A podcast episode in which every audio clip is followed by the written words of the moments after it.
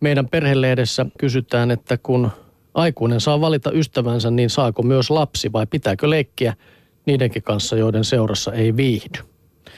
Tähän löytyy sitten erilaisia vastauksia. Otetaan ensin lastenpsykiatri ja perheterapeutti Janna Rantalan mielipide. Minusta lapsille pitää opettaa, että kaikille ollaan ystävällisiä, mutta jokaisen kanssa ei tarvitse olla ystävä.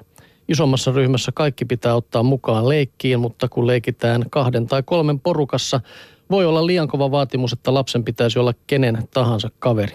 Jos persoonallisuudet sopivat huonosti yhteen, vaikkapa jos yksi on kovin dominoiva ja toinen myötäilevä, siitä voi muodostua raskas suhde. Lapset ovat erilaisia myös siinä, mihin tahtiin he haluavat tutustua uusiin kavereihin. Hitaasti lämpiävää lasta ei voi pakottaa ystävystymään nopeasti. Kaikki tietävät, miten kamala kokemus on tulla hienovaraisesti kiusatuksi omassa ryhmässään. Siksi aikuisten on hyvä seurata leikkejä myös kotona ja kotipihoilla.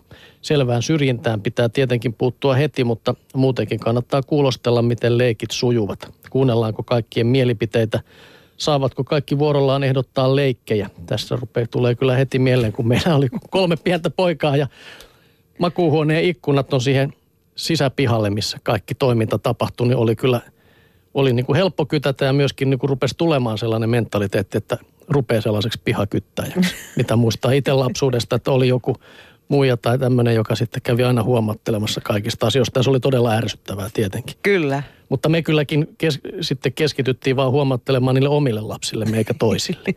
että se ei ole ehkä ollut ihan niin kauheata. Ei. No, sitten tässä jatkuu vielä, että aikuinen näyttää lapsilla aina myös esimerkkiä, tarkoitti hän sitä tai ei. Jos haluaa opettaa, että kaikkia kohdellaan kunnioittavasti, eikä kenestäkään puhuta selän takana pahaa, täytyy toimia opetustensa mukaan myös omissa ihmissuhteissaan. Eli ei juonitella, että ei kutsutakaan tällä kertaa sitä virtaisen ritvaa, kun se on aina sellainen ja sellainen. Varhaiskasvatuksen yliopiston lehtori ja kehitysneuropsykologian dosentti Niina Sajaniemi on sitä mieltä, että ei ole pakko olla kaikkien kaveri, mutta ketään ei saa jättää ulkopuolelle ja sen varmistaminen on aikuisten tehtävä.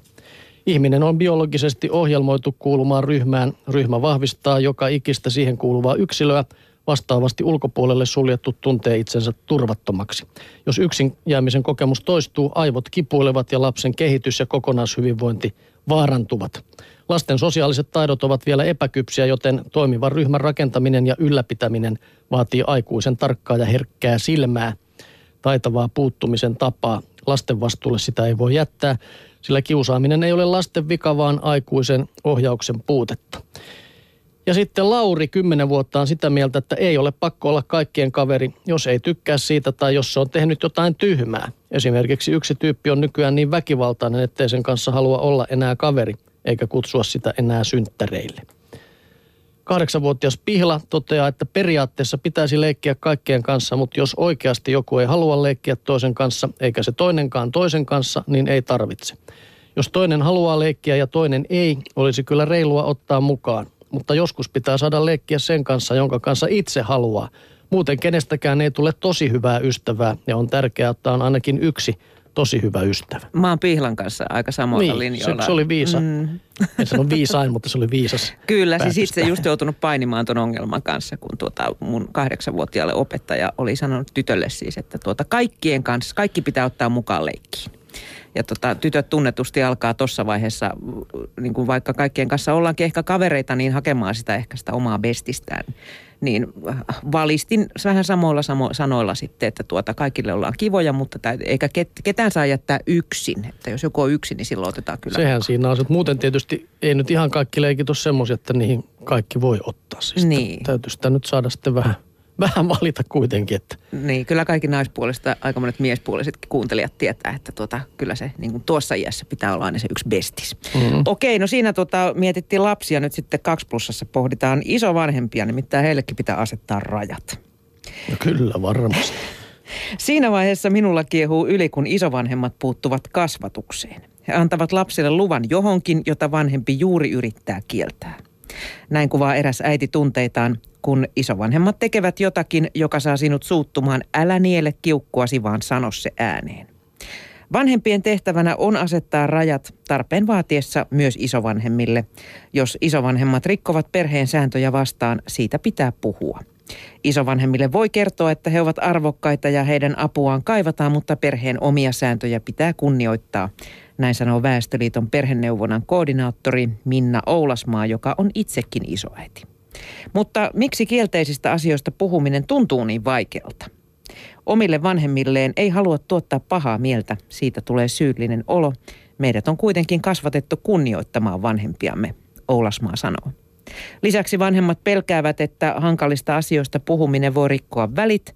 Jos perhe on vaikkapa riippuvainen isovanhempien hoitoavusta, heitä ei uskalleta suututtaa. Mutta jos välejä hiertävistä asioista ei puhuta, ei tapahdu muutostakaan. Mitä aikaisemmin vanhemmat puuttuvat, sen helpompi tilanne on korjata. Jo odotusaikana olisi hyvä sopia lapsenlapsia koskevista pelisäännöistä. Isovanhemmille pitäisi uskaltaa puhua avoimesti ja asiasta. Keskustelussa kannattaa kertoa ensin hyvistä asioista, joita arvostaa ja vasta sitten niistä, joihin toivoo muutosta.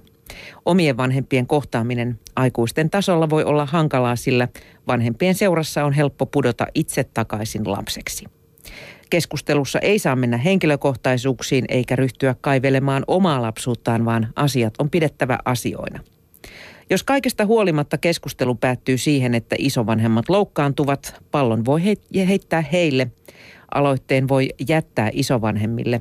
Voi esimerkiksi sanoa, että ottakaa yhteyttä, kun olette valmiita noudattamaan yhteisiä pelisääntöjä. Jos isovanhemmat haluavat aidosti olla lastenlastensa kanssa, he kyllä pääsevät yli loukkaantumisen tunteesta ja ottavat yhteyttä, Oulasmaa sanoo. Näin, no. Näinhän se tietysti menee ja totta kai sitten jos lapsi on isovanhemmalla kylässä, niin mun mielestä siellä kyllä sitten äh, taas noudattaa sen talon niin, tapoja. siellä saa hemmotella niin paljon kuin haluaa niin. pilalle. Aivan, kyllä se sitten kurin ruoska iskee kotona. Näin on.